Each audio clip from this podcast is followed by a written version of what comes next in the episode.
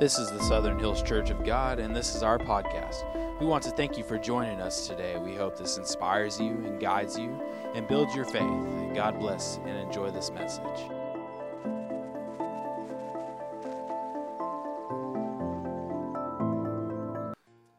Let's dive into this word today. I'd like to pray, and I want you to pray for me. This is a message I taught on just a couple weeks ago. In your bulletin is some is a place where you can take some notes. If we're gonna try to start doing those types of things to maybe help um, with the sermons on Sunday. But so if you would like that, it is there for you to use. Um, this message I did, like I said, a couple of Wednesdays ago, and I felt it's needed. It's a needed message today. It's not an easy message. As a matter of fact, if I'm quite honest with you, it's a hard message to preach. Um, and it's even harder to apply. And I want to teach a little bit today on why some change is necessary. You know, it's never easy to hear a message and think that this applies to me, but when we look in the mirror and apply the message that has been given, I, I, I believe it's going to help us into the long room. And I've learned, I've thought a lot lately about what makes a church successful and what makes a church grow and what makes a church thrive. And even though I love the music and the lights and I love all these things, can I tell you that those things alone don't bring in the glory of God? Prayer, worship, application of his word. Those are the things that brings in the glory. Those are the things we want. You know, we, we've got to, to know the difference between what we want to do and what we ought to do. It's real easy to tell somebody what you think they should do, but it takes real courage to tell somebody what we ought to do, and that's based on the Word of God. So, what I want you to do, I want to um, preach about a topic today on the sons of Issachar.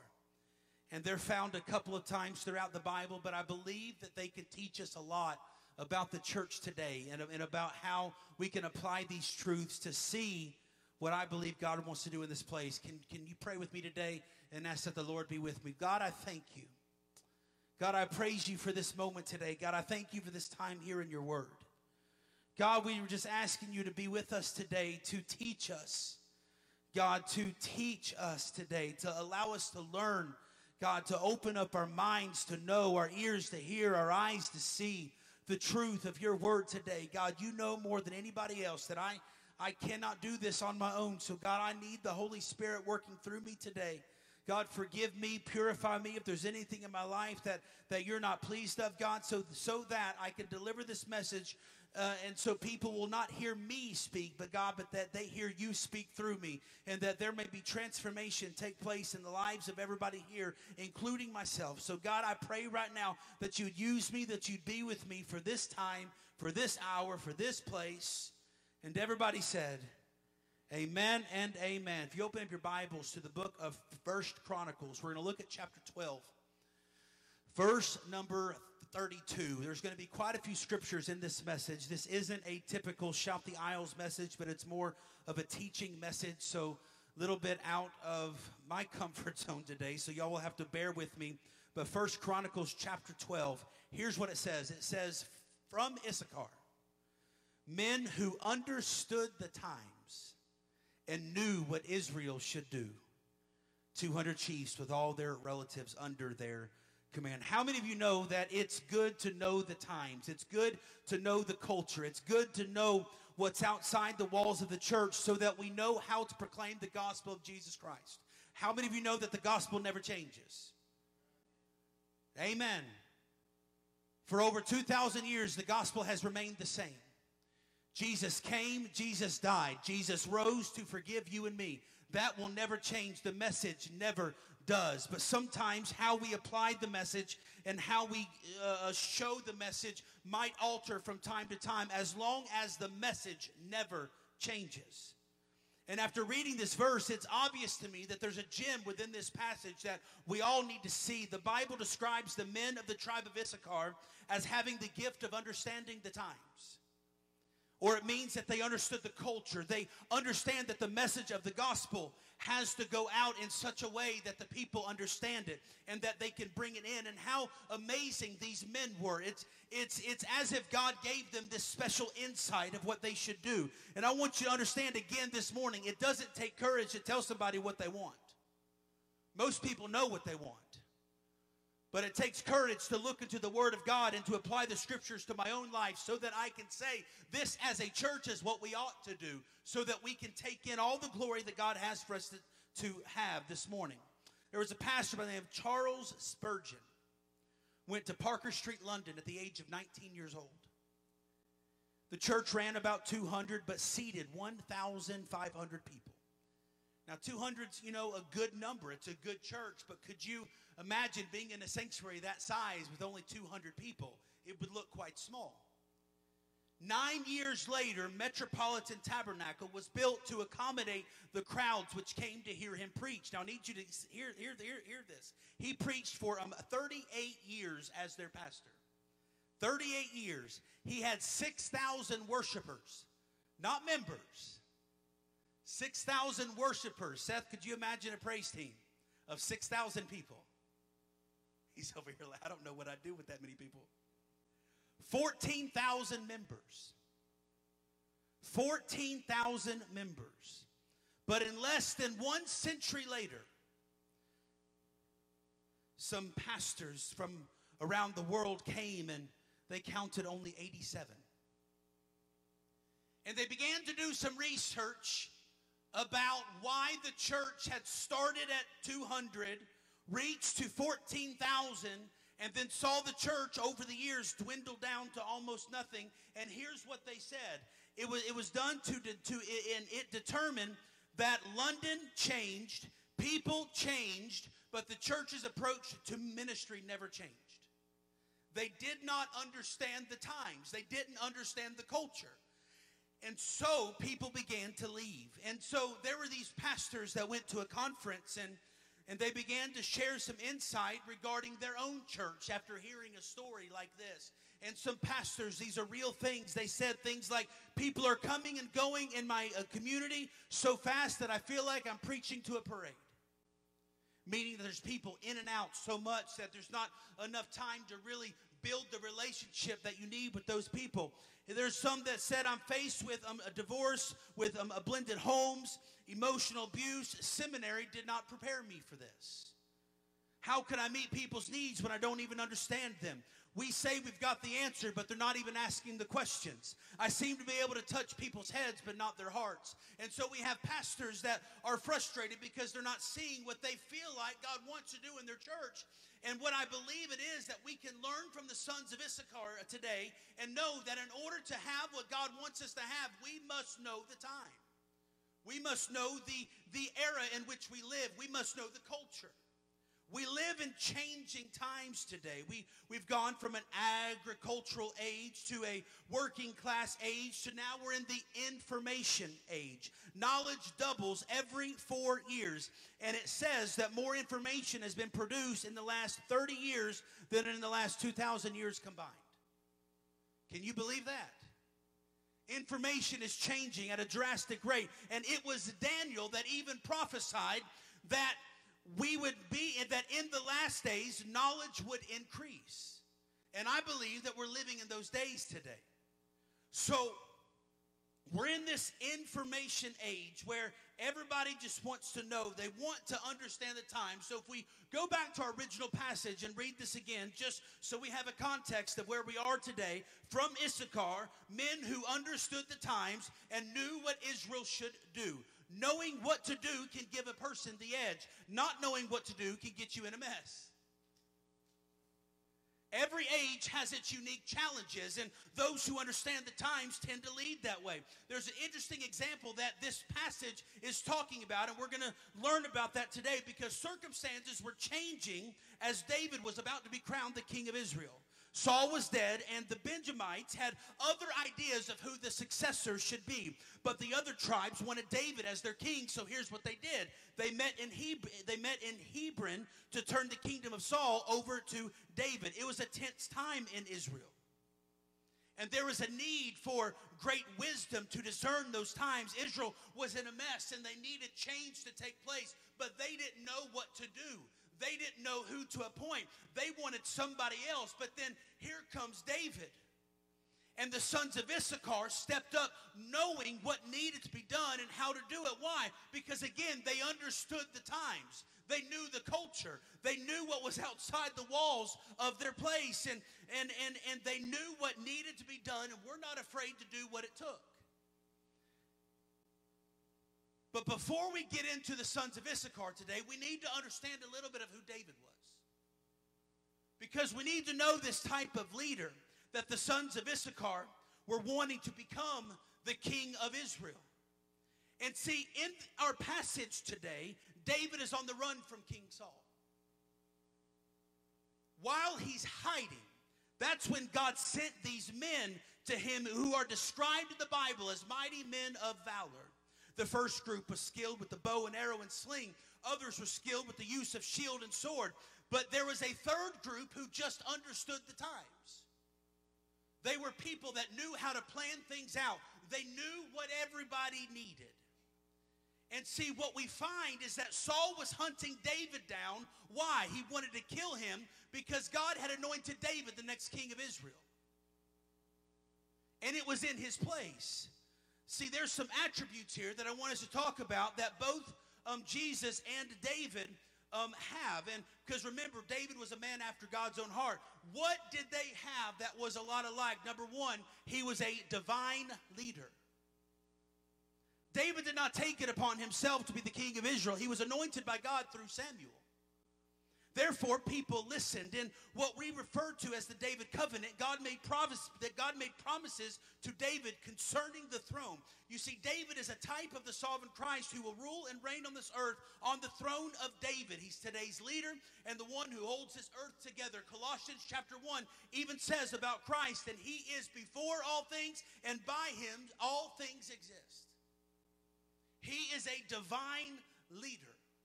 But what else is he? He's also a drawing personality. There's a certain characteristic that David had called charisma that is present in most note in most successful people. It's a characteristic that's hard to define, but it's impossible to overlook. It's a charm, an appealing magnet, which makes those who, who have it seem larger than life. The great coaches have it, the great leaders have it. But the ultimate possessor of charisma was Jesus Christ himself. Listen to what he said in John. He said, And I, if I be lifted up from the earth, will draw all men unto me. He had this thing about him where every room that he walked in, people flocked to where he was. Every time he sat down to tell a message or a story, people flocked. As a matter of fact, there's stories within the Bible when Jesus would do a miracle and he would tell them, Don't share this with anybody. Well, in one uh, case, he couldn't hold it in anymore. And he had to go tell somebody about what Jesus had done for him. So from that day on, every time Jesus walked into the streets, he was flocked with people because he had that extra trait about him that people just wanted to be around him charisma. David had it too. But what else? They both lived in a world that just despised them, a despising world. Someone once said, when you're a winner, people will hate you. It's true in sports. Teams with tradition have just as many people against them as they do for them. Look, I'm going to say this. My wife's not in here. She's teaching kids church, so I can say this. She is a band. She is an Alabama Crimson Tide fan. And we all said, boo, right? We don't like them. I don't like them, right? Why do I not like them? Because they win too much. They always win. They win championships. They beat Tennessee in the SEC tournament last week in women's softball, and Bama won the SEC championship. Like three, four, coming, come on. How many times you have to win, right? You have to lose some, unless you're Oklahoma, right? Then you can win all the time. But Alabama wins too much. So whenever I watch them on TV and Megan's cheering and she's rooting, I'm in the background kind of quietly cheering because I don't want her to be mad at me. But inside, I'm like, man, I wish they'd just lose a game or two. Jesus was the same way. The perfect, sinless sacrifice.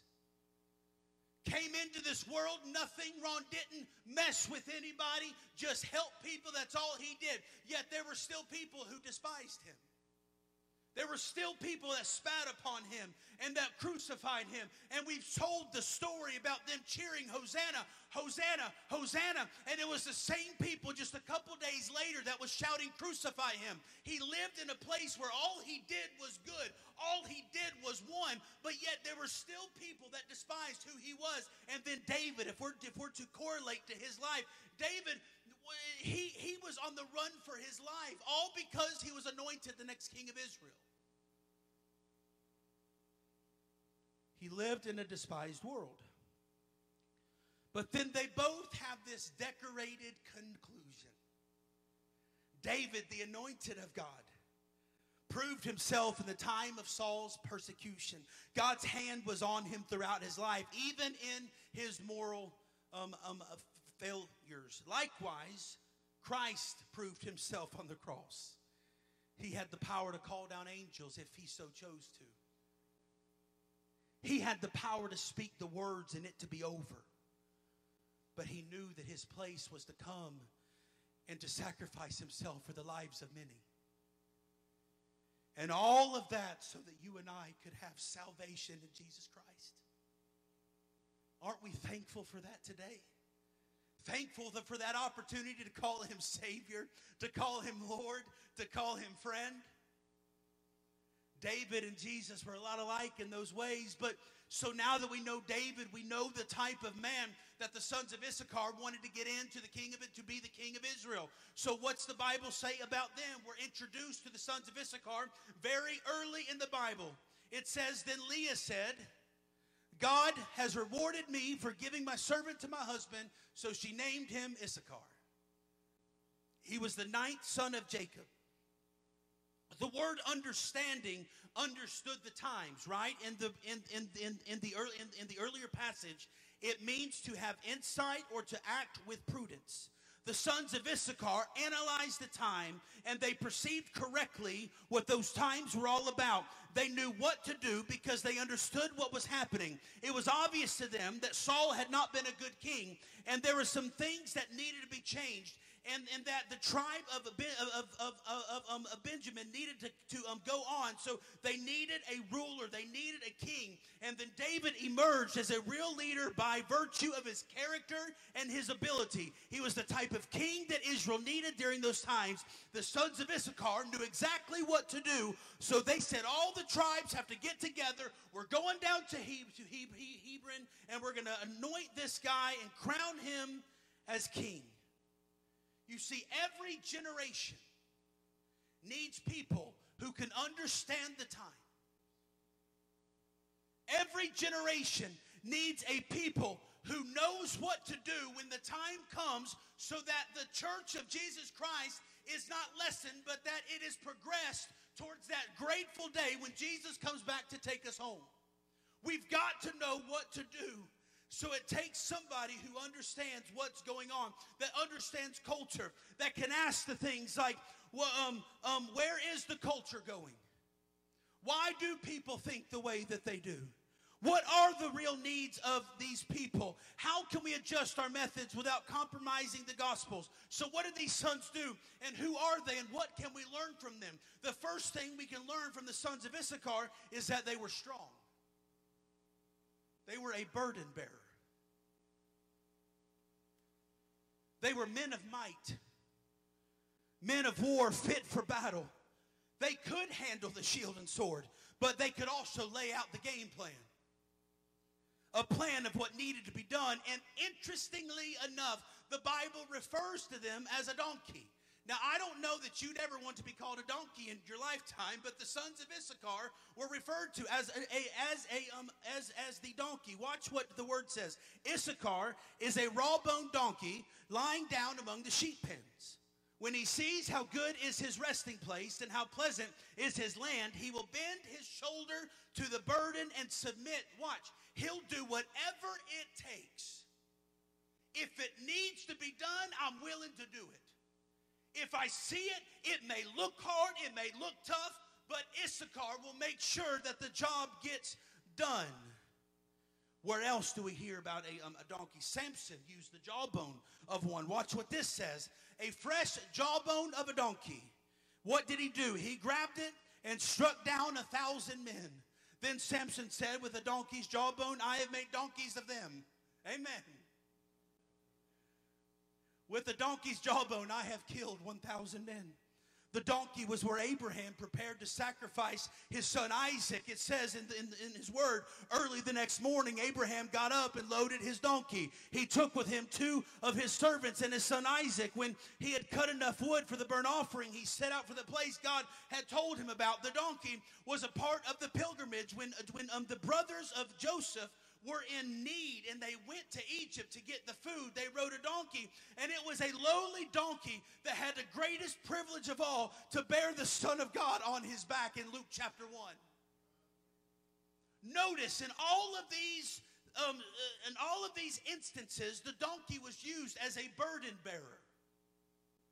The tribe of Issachar was known for their ability and readiness to work hard even under the conditions like them. What must we do today, church? We must be ready to work hard to see the kingdom of God advance. We must be willing to do whatever needs to be done to see the kingdom. You see, I started out washing church vans. I didn't start out as a kids pastor or a youth pastor. My dad gave me my first job at the Loxley Church of God, washing and putting gas in the church vans. That's all I did. He didn't give me any other job. I cleaned the restrooms, I cleaned the church, I, I washed the church vans. And years of doing that led to being a youth praise and worship lead, lead, lead, leader, and then helping in kids' church. And then I helped with the adults. And then I helped with the kids again. Then I became a youth pastor, now a pastor of a church. You see, because it wasn't about the title, it, it was about picking up the towel and doing whatever needed to be done in the moment to, to see the church advance. That's what these men were. The sons of Issachar were willing to do whatever needed to be done. They put down the title and they grabbed the towel and they said, I will go. Who else were these men? They were soldiers able to go to war. Numbers chapter 1 from the descendants of Issachar. All the men 20 years old or more were able to serve in the army were listed by name according to the records of their clans. Listen, a good soldier, what does he do? He will endure hardness. The Bible says, join with me in suffering like a good soldier of Jesus Christ. Soldiers suffer for the cause of Jesus Christ. The tribe of Issachar was known for being soldiers. And how can we be that? We go to war every single day, but it's not the type of war that you might think that we see on news. We go to war in our prayer room, we go to war in our worship.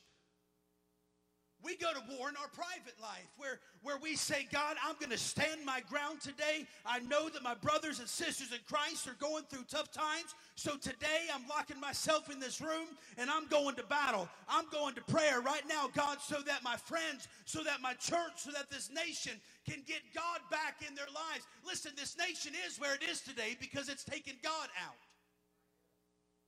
In every instance, in every instance, Jesus has been taken out. What should we do? Just like the sons of Issachar, we should be warriors. We should be going to prayer, saying, God, I'm ready to go to battle.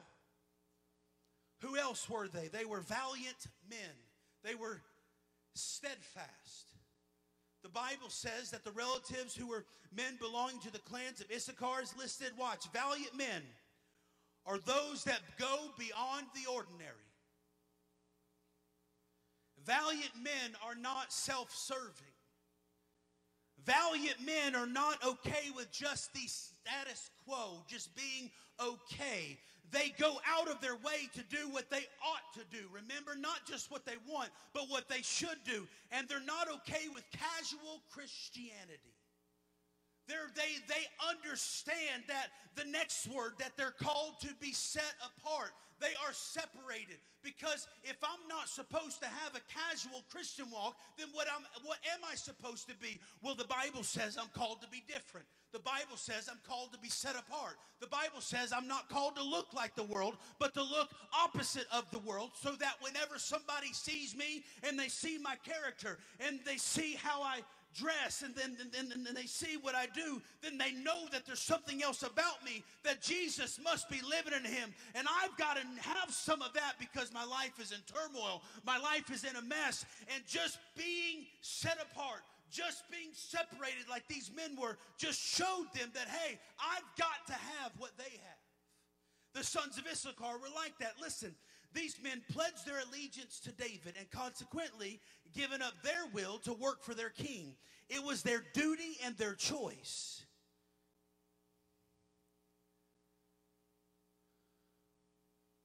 They chose to be set apart. What else were the sons of Issachar? They were serious about their job. They knew there was no time to play games. This wasn't a job for just anyone. Their lives and the life of David depended on them. They were prepared mentally. In every aspect of life, they were ready. They had to cross a swollen river to join David. If I see a river that's higher than what it should be, I'm probably not crossing it. But these men knew that in order to get to that place that God has called me to be, if it takes crossing a swollen river, if it takes going somewhere, I know that I'm serious about my job. I'm serious about my God. I know that it's not time to play games. So there's my river. Here's point A. There's point B. I've got to go because my duty is to my King David and to Jesus Christ. Whatever needs to be done, do it. What else were they? They were satisfied with their role. They were content with their role. In our day, it's hard to understand sometimes how men could be satisfied in the role that these men undertook. David was the man that got all of the attention. King David this, King David that. No, you don't see the sons of Issachar a lot within this with, within the word of God, but guess what? They were okay with it because they were content with the role that God gave them. They knew that their role was not to be king. They knew that their role wasn't to be up on stage or to be in a band. They knew what their role was and, and they served it with all the strength that they had. And in the end, they were honored because look, who was it that kept David safe? The sons of Issachar did.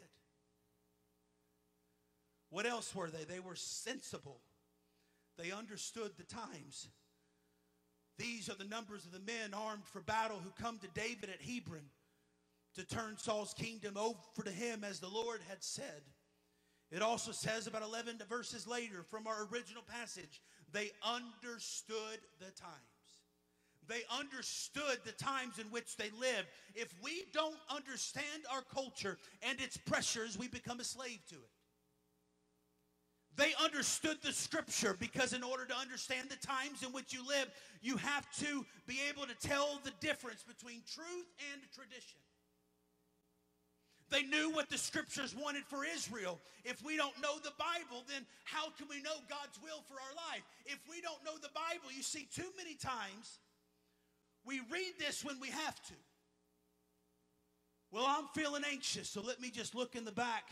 There's this really neat thing in the back of the Bible where you can look it up by word. And I look up the word anxious. Oh, there's 17 passages here that I can read about being anxious. Why not we just know them up front so that when those times come, we already know the Word of God to speak against it? Why do we wait until we need it the most before we read the Word of God? These men understood the Scripture.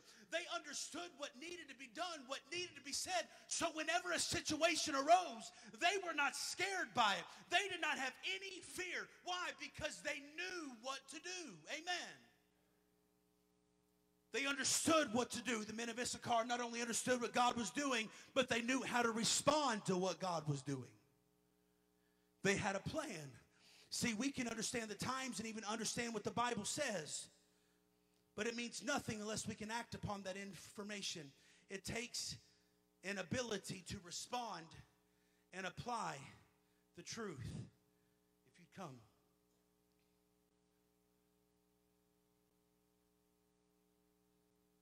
See, I've learned over the last, I've been in ministry now for, Lord, 14 years. I've learned that application is everything. What does James say? To not just be hearers of his word, but to be to be doers of his word. It's not enough to just read the pages of this Bible. That's good. It's a good start. But it's not the end. We must apply it to our life. So what's all this mean? The Christian life is no game. It's life and death every single day trying to get people out of hell and into the hands of God. We are Christ's mighty men. We are his sons of Issachar. And we've been placed to be a part of the kingdom, an active hand in what he's asking us to do. Look, every single day counts. We have today, which is the most important day of your life. Why? Because today is the tomorrow you dreamed of yesterday. Look at yesterday. Learn how yesterday helped you to live now. Yesterday was the school that prepared you to live today. If you didn't learn yesterday's lessons, decide in your heart today to learn them. Learn the urgency of today. While dreams of tomorrow give us strength and the lessons of yesterday give us learning, today is all we have because tomorrow's not promised. Today is the day that counts. Today we must be the sons of Issachar. Today we must be all that God's asked us to be. Today we have to ask the questions where is culture going? Are we reaching our culture without looking like the culture? We're called to be different. We're called to be set apart, yet to still love those that don't look like us. Are we doing our part to make sure that everybody's welcome? Why do people think the way that they do? Because TV and media has corrupted the way that people think. And I know I'm live streamed today, but it doesn't bother me one bit. The media has messed up the way that people think. Sometimes what's best for you and I is to turn the TV off and open up the Bible to not listen to what the world says should be done, but rather to open up the scriptures to see what God said should be done. We must be the example that the world needs because when Jesus comes back, I shared Wednesday night that I saw this picture of a little boy behind a door, and Jesus was just a knocking. But the little boy wasn't opening up the door. He wasn't accepting Christ into his heart. The next picture showed the trumpet sounding and all of, of God's people as chosen men going to heaven. And the third picture was of this little boy knocking, yet there was nobody else on the other side willing to open because the time had come to pass. Can I tell you, we should not be living our life with the mindset of, I've still got tomorrow. The sons of Issachar knew what needed to be done today, so they didn't wait till tomorrow. They did it today, so that if tomorrow came, they were ready and prepared. But if tomorrow never came, their heart was ready for the coming of Jesus Christ. The Bible says to make heart, to make ready your heart, because the kingdom is drawing near.